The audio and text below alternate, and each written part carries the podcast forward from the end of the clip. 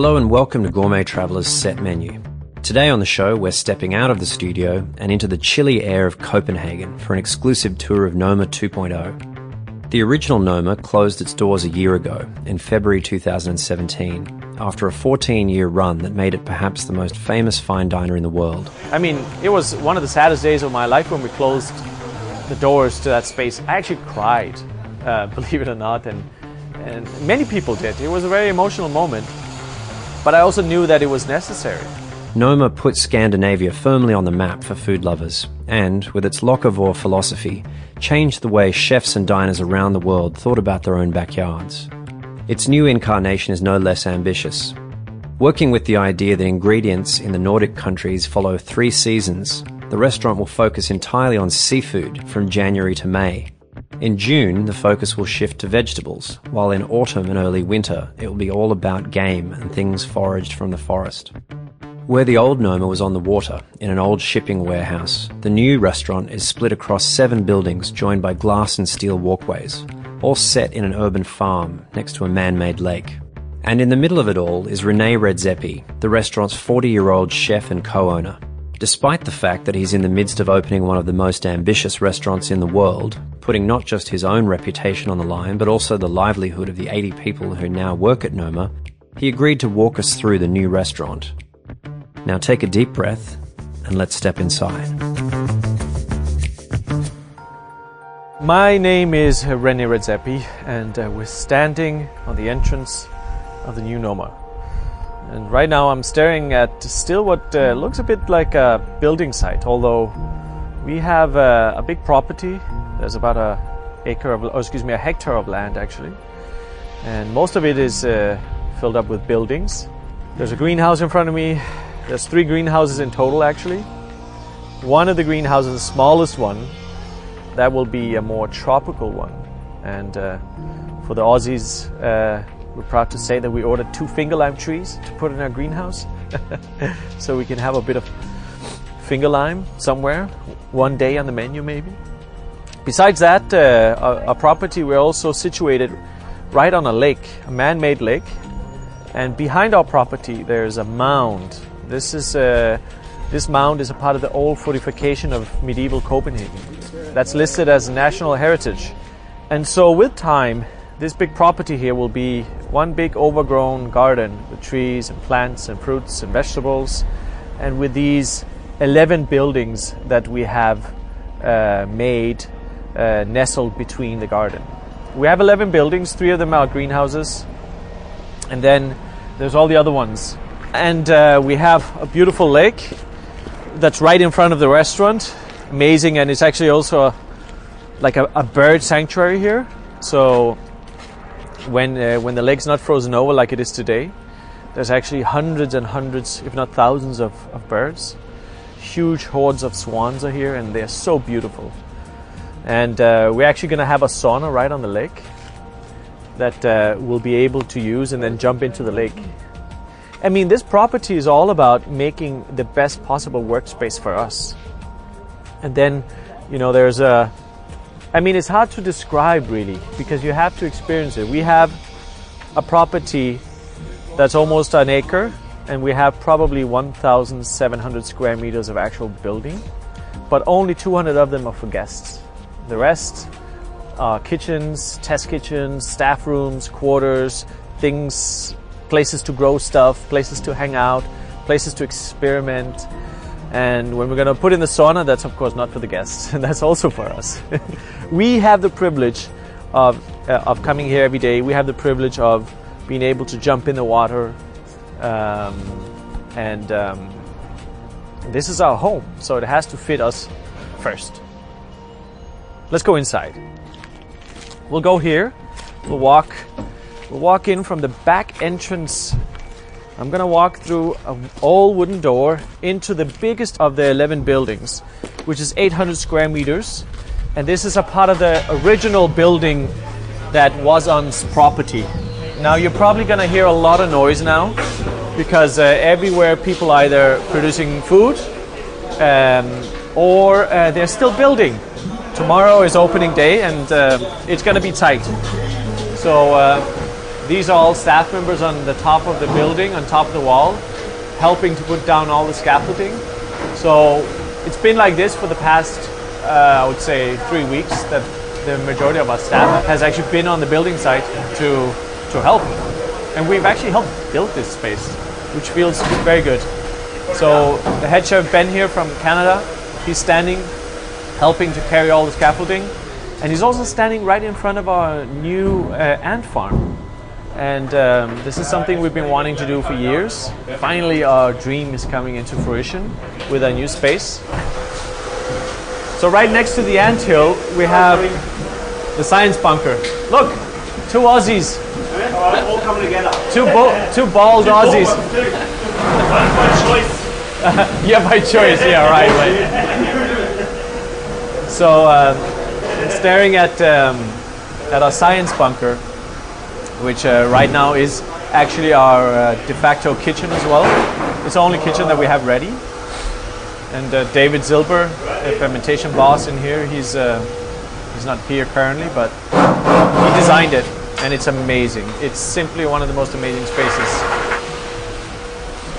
So in the main big building that we just entered, there's a 80 meter long hallway in which you can enter uh, to all the different, uh, let's say, creative buildings or leisure buildings, leisure rooms for the team. So, for instance, we just went from the science bunker and we walked 10 meters down the corridor, and suddenly we're at um, at the staff canteen. And uh, we made a lot of effort in making this really nice. Put in the skylights, beautiful wood tables. It's going to be a place to relax and sit together and have uh, a moment to enjoy some food. In front of us here, we have um, all the ceramic uh, tabletop setting. And um, actually, look at this little. In in front of me, I'm also holding a little book that explains all the, the different artists and all the different plates.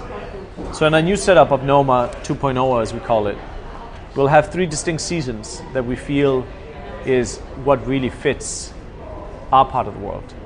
In the cold months, like right now, the waters is what we look towards, and we'll serve only seafood. And this will also be reflected in how we set up the restaurant. This will also be reflected in how we uh, choose our ceramics. So when we go into the growing season, which starts typically in Scandinavia around June, we're going to have a vegetarian uh, menu, and this will also change the ceramic part of it. These ones have, uh, you know, a, a, a hint of blue to them, dark, faint blue, a little bit of gray, like stone. All of it is handmade, of course, um, and they're made by five different artists that we've been, you know, prepping for a year. And one of them, he's uh, he's uh, more than 80 years old, and he's, you know, like a specialist uh, even for Denmark, where there's a lot of ceramists, he's like one of the gurus. He's made these ones, for instance. This little bowl here that I don't know what to say. I mean, imagine you can just see his fingers, the way that this 80 year old man that's been doing this for 60 years. Honestly, we haven't fully decided on everything yet because we have a plan, obviously. Our creative work has, has been going amazing we've been in our in my backyard actually uh, and in my home kitchen doing the creative work because we weren't ready here and it's the best creative period we've ever had but we won't know how it, it will all come together until we actually are in this space. So this plate that i have in front of me will this actually work for the sea urchin who knows? We have to see it in its uh, proper setting which is the restaurant. Let's walk a bit further down. So as we walk in the 80 meter long corridor here, we also pass the wine cellar. And um, it is sort of the, the sommelier's playroom. Music is going. I see a weird machine that uh, is some state of the art something to do infusions. I haven't even seen it myself before, but they told me yesterday they've been working with it. There's a really good smell too in there, yeah. It's not Mads, we know that. So, it's, what, what is it then, Mads is our head sommelier? Hey, Mads, what smells so good in here? It's teas, different teas that we are producing for juice pairing and for um, for snaps or alcohols, distills that we're making. Nice. The last, the past year has been all about researching, traveling, exploring, connecting with people that we've been working with for the past 14 years, finding new friends, uh, challenging uh, our purveyors to do more, better, different, um, kind of see fresh opportunity within the same old, same old. And of course, with some of them, it's worked amazingly, and with others, not so much. But honestly, fresh thing comes out of just meeting people face to face and having a plan, making a plan to do something new. You know, and every time you do it, every time you step on that unknown territory, something new happens. We'll pass uh, our uh, engine room. We have a, a big room in the main building that's just dedicated for all the engines and stuff. It's super boring, but necessary. Right next to the engine room, there's another type of engine room. I'm staring at uh, our seafood quarters. So we have two large tank systems that currently is full of well king crabs and sea urchins and sea cucumbers and scallops and razor clams and all sort of seafood that you can imagine that's in season and good right now. And if you can imagine uh, how it is to go to a Chinese restaurant where they have huge tank systems to keep all the seafood alive, well, we have that. And it's the latest, best, two different systems, two different salinities, two different temperature, temperatures, so that in this season of seafood, that we can keep everything as pristine and proper as possible. So we, we, we're taking the different approaches, the different three seasons, very seriously and we've designed specific um, elements to the different buildings that we made so that we can be very focused uh, in the periods of each season. For instance, this one, the tank system, will not be in use eight months of the year, but it's so crucial in the seafood season. So we had to have it. And next to this uh, room, we have a meat room. Now, this is a, a, a, little bit of a special meat room because it's made uh, to uh, only have game in it. So it's a place where we'll pluck a lot of birds, we'll skin animals, big deer will come in with horns and everything, and and so that that needs a, a, a special handling, a special care, and that season is four months of the year too. And for the rest of the time, that, that room is empty.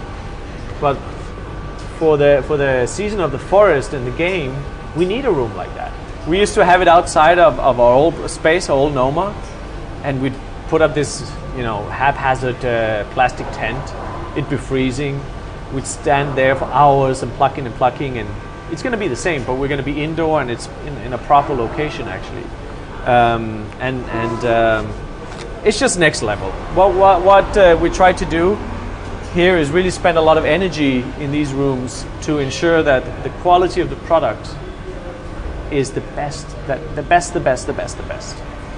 Let's go further down, and uh, from uh, these uh, meat and uh, fish chambers, we're to go straight into the prep kitchen.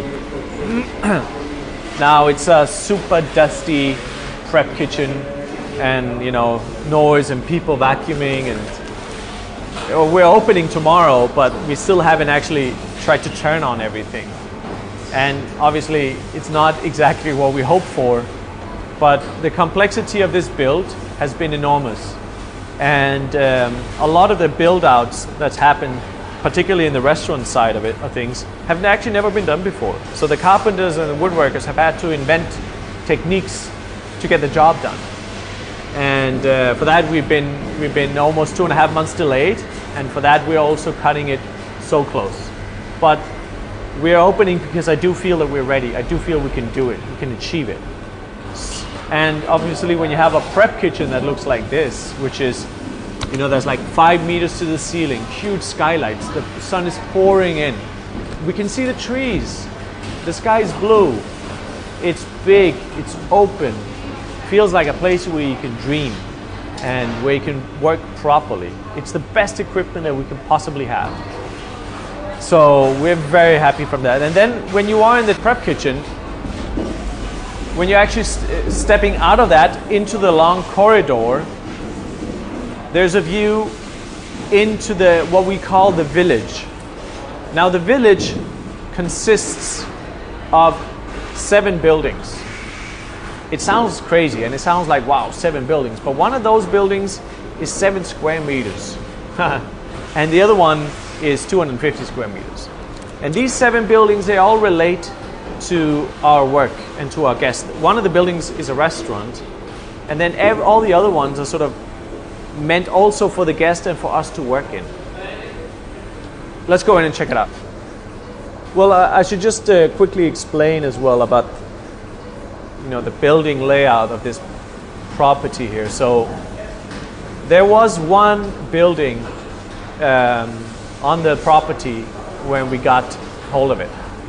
And this uh, building, the main building, 800 square meters uh, big, 8, 850 actually to be precise, they used to store uh, equipment for the Marine. It was a building that was made during Second World War, and obviously it got abandoned at a certain point, and um, we cleaned it up, and that has become the main engine room for the restaurant.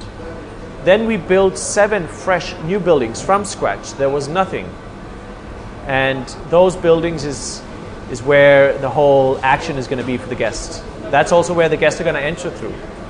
There's a separate entrance building where we greet people. From there, you go into a separate building that is the restaurant building. From there, you will go into a separate building to go to the bathroom. And there will also be a building that's sort of a lounge building in case you know uh, you finish your meal and you want to sit longer or we need the table again. And then there's a separate building when we go to barbecue things. Then there's a separate building for the waiters actually to work in. And then finally there's a separate building for uh, private dining room, a small building. Let's step into it. Now, unfortunately, there's going to be probably tons of noise as we step into the village. And um, we, we have like 50 people fi- finalizing all the small details. So here I'm about to step in and I'm staring at uh, terrazzo floor, I believe it's called in English. It's hand laid stone by stone. And, and um, I'm also looking up into the sky because in between all of these different buildings in the village, they're all connected with glass corridors. It's kind of hard to imagine, but I don't know how to explain this actually properly. It, it truly is something that you have to see. Imagine, um, imagine um, you're in a neighborhood and you see seven buildings next to each other, and there's a gap between them. But that gap is closed in with glass corridors that keeps you dry and heated. That's what we've done. So, well, uh, the philosophy is to always feel like you're outdoors. That's the main spirit here. And uh, it was really something that came to us after we did uh, our pop up in Mexico. It was extraordinary. It was an outdoor restaurant. Only the tree canopy was above us. And it was truly something that everybody enjoyed the staff, our guests. So, although we did have a plan of having lots of skylights in our buildings, the main, main, main, main concept only solidified after we came home from Mexico. So, how do you build a space that feels like you're outdoor all the time, even though you live in a place where, you know, in all honesty, the weather is so shitty uh, seven months of the year that, that you need uh, proper coverage? Well, we feel we've tried, we've solved that in a pretty profound way, actually. So, I'm looking up, and, and right now, I'm under the glass roof and it's covered in dirt, it's covered in plastic because people are still working up on it. But as soon as all this get cleared, it's gonna feel amazing. I mean, the sky is right above us. Um, the kitchen is sort of at the center of everything. So from the kitchen, you can actually oversee all the different buildings in what we what we call this the village. So it's also uh, the concept of that is also to sort of even furthermore take the cooks into the center of everything, if you will. Um, typically, the kitchen would be this thing in the back, back, back of your property, right? And hidden away. Here it's different. Here that's the center point. So everybody has to pass through the kitchen to actually go into a new building, go to the bathroom, go into the restaurant, step outside. They're actually going through the kitchen. Let's go into the restaurant a bit.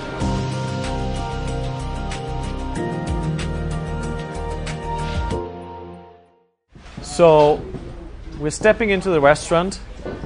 We're walking on big, huge wooden planks. Beautiful. I'm also staring at these room dividers that are made from more than 200 year old wood that was actually found in the waters just a kilometer away from here. And it, the patina on it is stunning. We have a wooden building here, lots of light pouring in through the natural uh, made skylights, big glass windows out to the lake. With time, right from the edge of the building to the lake, we're gonna have a garden as well where we're gonna be growing stuff. And it's a fairly basic room. Some people would say it's not a fancy room, but it is a room that it has so much complexity in the build that uh, the, the, the, the good people that has been building this, they have simply struggled so much to make it what it is. I'm completely in love with it. Some of the, some of the, the big problems in building is, um, is the way that the, well, it's the way that the whole build is made. So, how do I explain this one? Imagine a building made from stacked wood, but the building is five meters tall and it's sort of draped with this stacked wood. So, more than 250,000 screws have been made, have been put into this building. It's, it's a crazy space.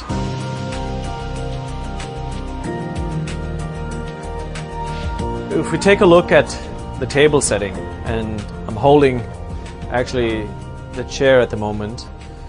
And so the chair don't really have a name. We just call it the Noma chair right now. We designed it. Uh, we also made it, and um, you know we. It's a fairly, uh, can we say, traditional Scandinavian chair with these hint of modernism to them. Obviously, everything, every single detail, also in, in, the, in the tables that are also made for this place, all of this is made so that it has the feeling of, of craft. Everything has to have been handmade in this project. It's more important than, than being modern. The, one of the main concepts behind all of it is a sort of a, a sense of rawness. So when you manage to put natural material and the best craft people and the best architects and you tell them we don't we want it to feel raw still when they manage to do that something extraordinary and quite modern yet rooted in, in, a, in our tradition comes forward i happen to believe that we succeeded with it it's not an old building like we used to be in a 250 year old building where the patina and the energy was built in here it's brand new, yet it doesn't feel like it. You feel, you feel the energy, you feel the, the, the, the commitment, the hours in all of this. And I truly believe in those things, that that actually makes a big difference.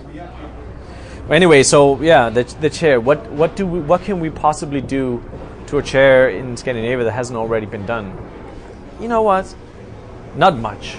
But uh, you don't need to do much either for it to be fresh, to feel like it's a fresh new chair. And so, you know, there is this chair in this restaurant, and that's it. Nowhere else. And it's a quite simple chair. There's two material used, which is uh, oak wood and then uh, string. Um, I don't know what the fiber is in English. Hvad hedder den her, øh, hvad hedder det her snor på engelsk? Det her snor på engelsk? Det der klassiske snor, man bruger? Well, well, the string technique is very classic. You see it uh, in lots of Scandinavian chairs. You see it all throughout the world. Um, woven sort of uh, strings that holds a chair together. That's what we done too, and I love it. It's um, uh, one of the features that I was very adamant about was actually having the backrest also made from string. At first, it wasn't. It was just one piece of wood on the backrest, which I didn't enjoy too much. But and now, when I see the chair in its proper space with the with the string, I'm I'm completely in love with it. It was the right choice to do. We also uh, haven't really decorated our restaurant very much. It is the restaurant is actually the building. That's uh, the most decoration we have. We have two um, sort of uh, beams that hang in the restaurant that have been put there, and from that there are some dried seaweeds that are hanging, and that's basically the only decoration we have. Nothing else is going to be in here. There's of course a little bit of uh, lamps hanging down, and um, and that's it. We might though put in a few few of these uh, a few elements that we've been uh, that we, we, we've been working on for the past five months in our test kitchen. So right now I'm lifting up uh, a giant squid. This was uh, I'm holding it in, in in in my hands and it's completely dry. I don't know. A knock on it and it's like a piece of wood. It's beautiful though. It's salted and dried in, air dried. So it's kind of pink, white, yellow at the same time. And it was a three meter, almost three meter big uh, squid that we got in. And now it's dried into approximately a meter. And uh, we might hang this in the restaurant somewhere. And we have like 15 of them. There's a skull of a walrus as well. The big tooth, the big teeth are still on it, attached to it. We have um, we have salted cod. Um, we have another thing that we also did with octopus. Let me go grab it and try to explain. So I'm looking at um, at an octopus now. It's a funny thing. Um, it's completely dried in as well. If I tap it, rock hard too. What's uh, funny with this one is that we kind of squished it and curled up the the arms, and then we painted it in its own ink while we salted and dried it. So it actually turned out to be completely black, and it's beautiful. It's like a sculpture. So this uh, piece of dried seafood we might also put on the wall, hanging somewhere. So decorations like that, crafted, handmade, something that has a story that relates to what we're serving, um, we might put up somewhere. But honestly, we're not certain of anything like that yet. We might not put anything, but we have it in case we need it. What's very important is that this space can never feel decorated. The sense of rawness, that you're all the time looking at the beauty of the material, the quality of the material, the quality of the product on the, on the table, uh, the quality of the product that you're eating. It should all sort of fit with each other. That it's a craft that we have uh, chosen uh, to do for a living. And so everything surrounding what's on the plate should also have that feel to it. Like uh, the best of the best are trying to build and make you feel comfortable and give you an exciting um, experience that tells you something about a certain place in a certain time. Um, and we think that we will be able to achieve that in a fresh and new way, in a way that we haven't done in the past 14 years in this space here. I truly believe we can. I truly believe we can. And, um, well, you know, time will tell if people will feel that it's something fresh. That we're actually been able to see new opportunities within the same old, same old. Because the octopus is the same as the one we used to work with before. So is the squid. So is the carrots. It's the same farmer. Of course, we have fresh and new ingredients that we found in our research trips. But still, the base of it is built on the same. And sometimes you need to uproot everything and go somewhere else for you to see new opportunities. The old Noma was also an extraordinary place. I mean, it was one of the saddest days of my life when we closed the doors to that space. I actually cried, uh, believe it or not, and and many people did. It was a very emotional moment. but I also knew that it was necessary because that Noma has al- had also become, well, like a couch, a very comfortable couch. It was getting more and more difficult to get up uh, from that couch. You felt good in it. You knew what to do. You knew everything. And so, you know, at one point I'm like, no way, man. I'm 40 years old. Let's go. Let's do it again. It's not time for, for a couch yet. Hopefully, never.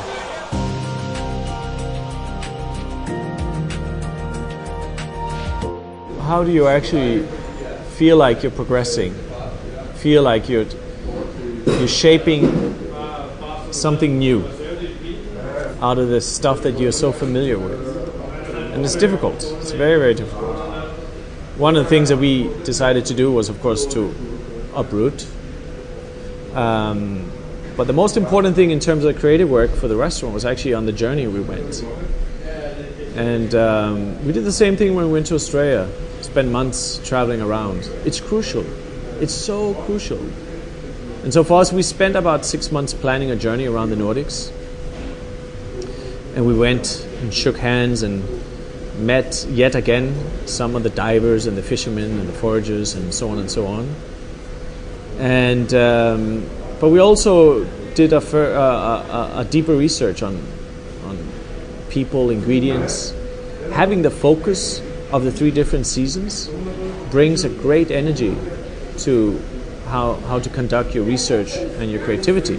And we actually discovered that it's been the right thing to do so far because diving truly into the ocean and looking at what is there as opposed to how it used to be when we when we decided what to put on the menu would be okay we'd use like lobster turbot kind of thing you know?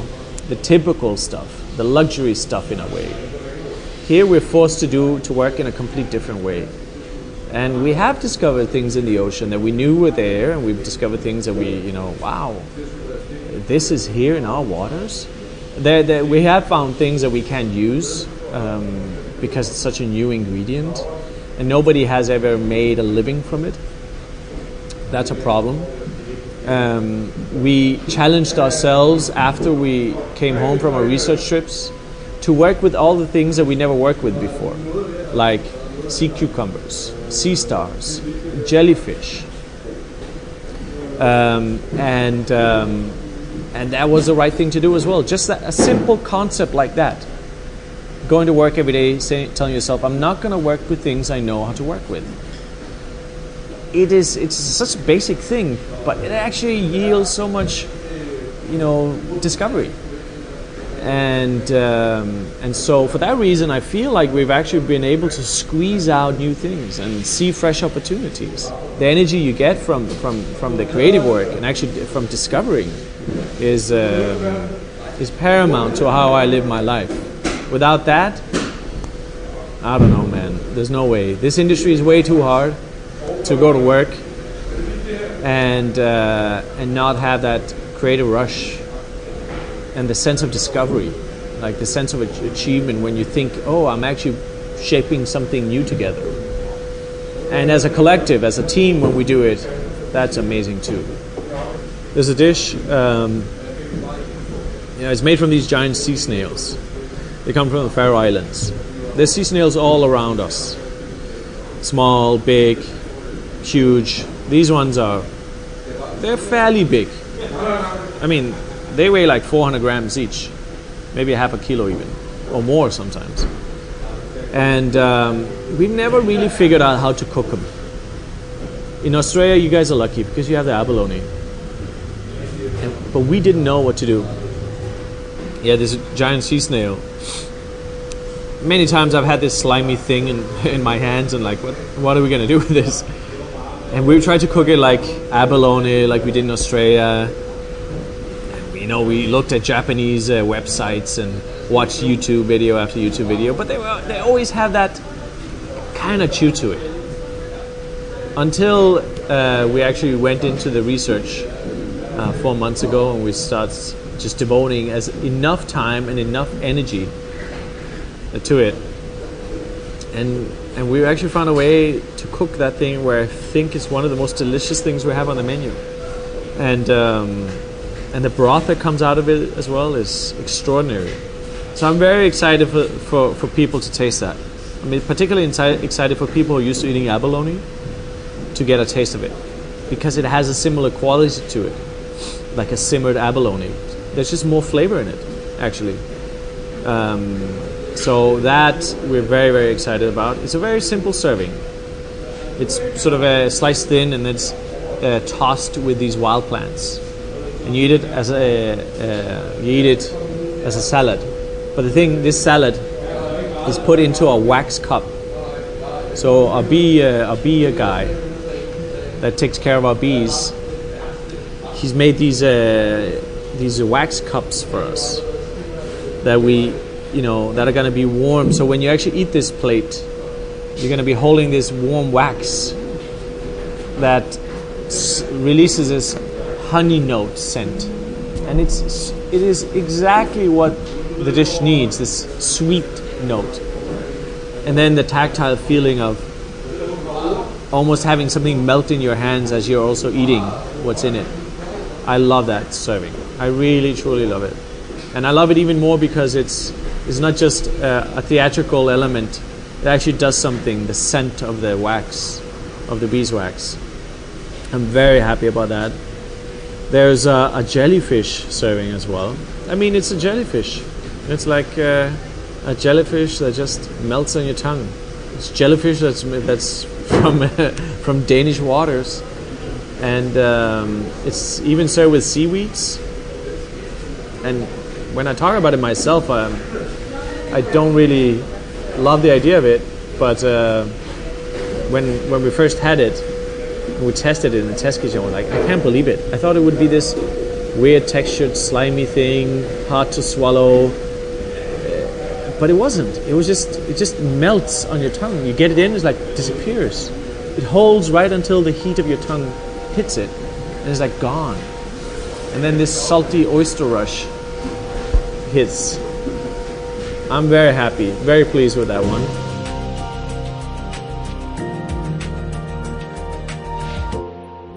This is all in. There's nothing uh, like if this doesn't work out, it doesn't work. You know, that's it. We've we've uh, it's an all-in project. I believe so much in this space. I believe in this property. Everybody does. So of course you're nervous. Of course I can't help to wake up at night like I have been doing for the past two months, every night, several times a night, and suddenly you just wake up can't remember why. I just wake up in the middle of the night. And um, how much do you care about what everyone else is going to say? A lot. I mean, everything we do is to make guests happy. So I care so much about it. Everybody does. If the guests are not happy, I will be truly unhappy. I really, really will. Honestly, and it, it, it, it's, a, it's as basic as that. I really, truly want to make our guests happy. When the moments happen in the restaurant where it's like this explosion of joy and everybody seems to get exactly what you wanted to, to tell everyone and so on, it's the best. Those are nights you remember uh, forever. And you get high of it. And so this is still about making people happy. And what about the critics? Of course, I mean, listen, the critics. What can you know? We can talk about the critics, but deep down inside, everybody wants to make the critics happy, and I'm, I, I can't lie. You know, uh, people say, ah, "Do you even care about Michelin stars anymore?" I would never change anything. I would never change anything to make critics happy or make the Michelin Guide happy. But do I dream about three stars? Of course, you dream about it. Um, and but I'm, I'm at the I'm, I'm I would say though I am at a comfortable stage in my life that if we do get bad critics or bad reviews, I know it's bullshit. I what I mean by that I mean that I don't necessarily th- you know you can have people can have opinion that that is not okay but i know that most of the time we actually do everything that we can to make people happy like really truly and then there's nothing more you can do so i mean it in that sense it still takes like minimum 100 people to say that it's great every time somebody complains. For all of us, one complaint puts us all deep into the cellar, into the basement of moods. And it's hard to drag yourself out there and you think, rethink the situation over and over again. And the only shield you have against it is to every day tell yourself, I knew we did everything we could. And as long as you do that, then you can then you can tell yourself, well, it is, you know, it is what it is. Do you think people are going to be surprised, not not by the space because obviously it, it's incredible, Yeah. but by the food? Yeah, I think so. Honestly, I think so. I think people are going to be. I think people are going to be surprised. I actually think, you know, we've been. A, we're not the fresh people, the the young kids on the block anymore like we used to be ten years ago, and you know we could do whatever we wanted, and like, you know, we're we're kind of a household name now. Even though I still feel we're babies and all that stuff, but there's a different. Um, different expectations now towards what we do. I know that we've done something fresh. I feel it. Our team feels it. And then I think most of the guests will also feel it. Chef Rene Redzepi speaking about the opening of his new restaurant, Noma 2.0, with thanks to Jenny Porter, Gourmet Traveller's Copenhagen correspondent, for that report. And that's all we have time for this week on Set Menu. I'm Pat Nourse. Thank you for joining us.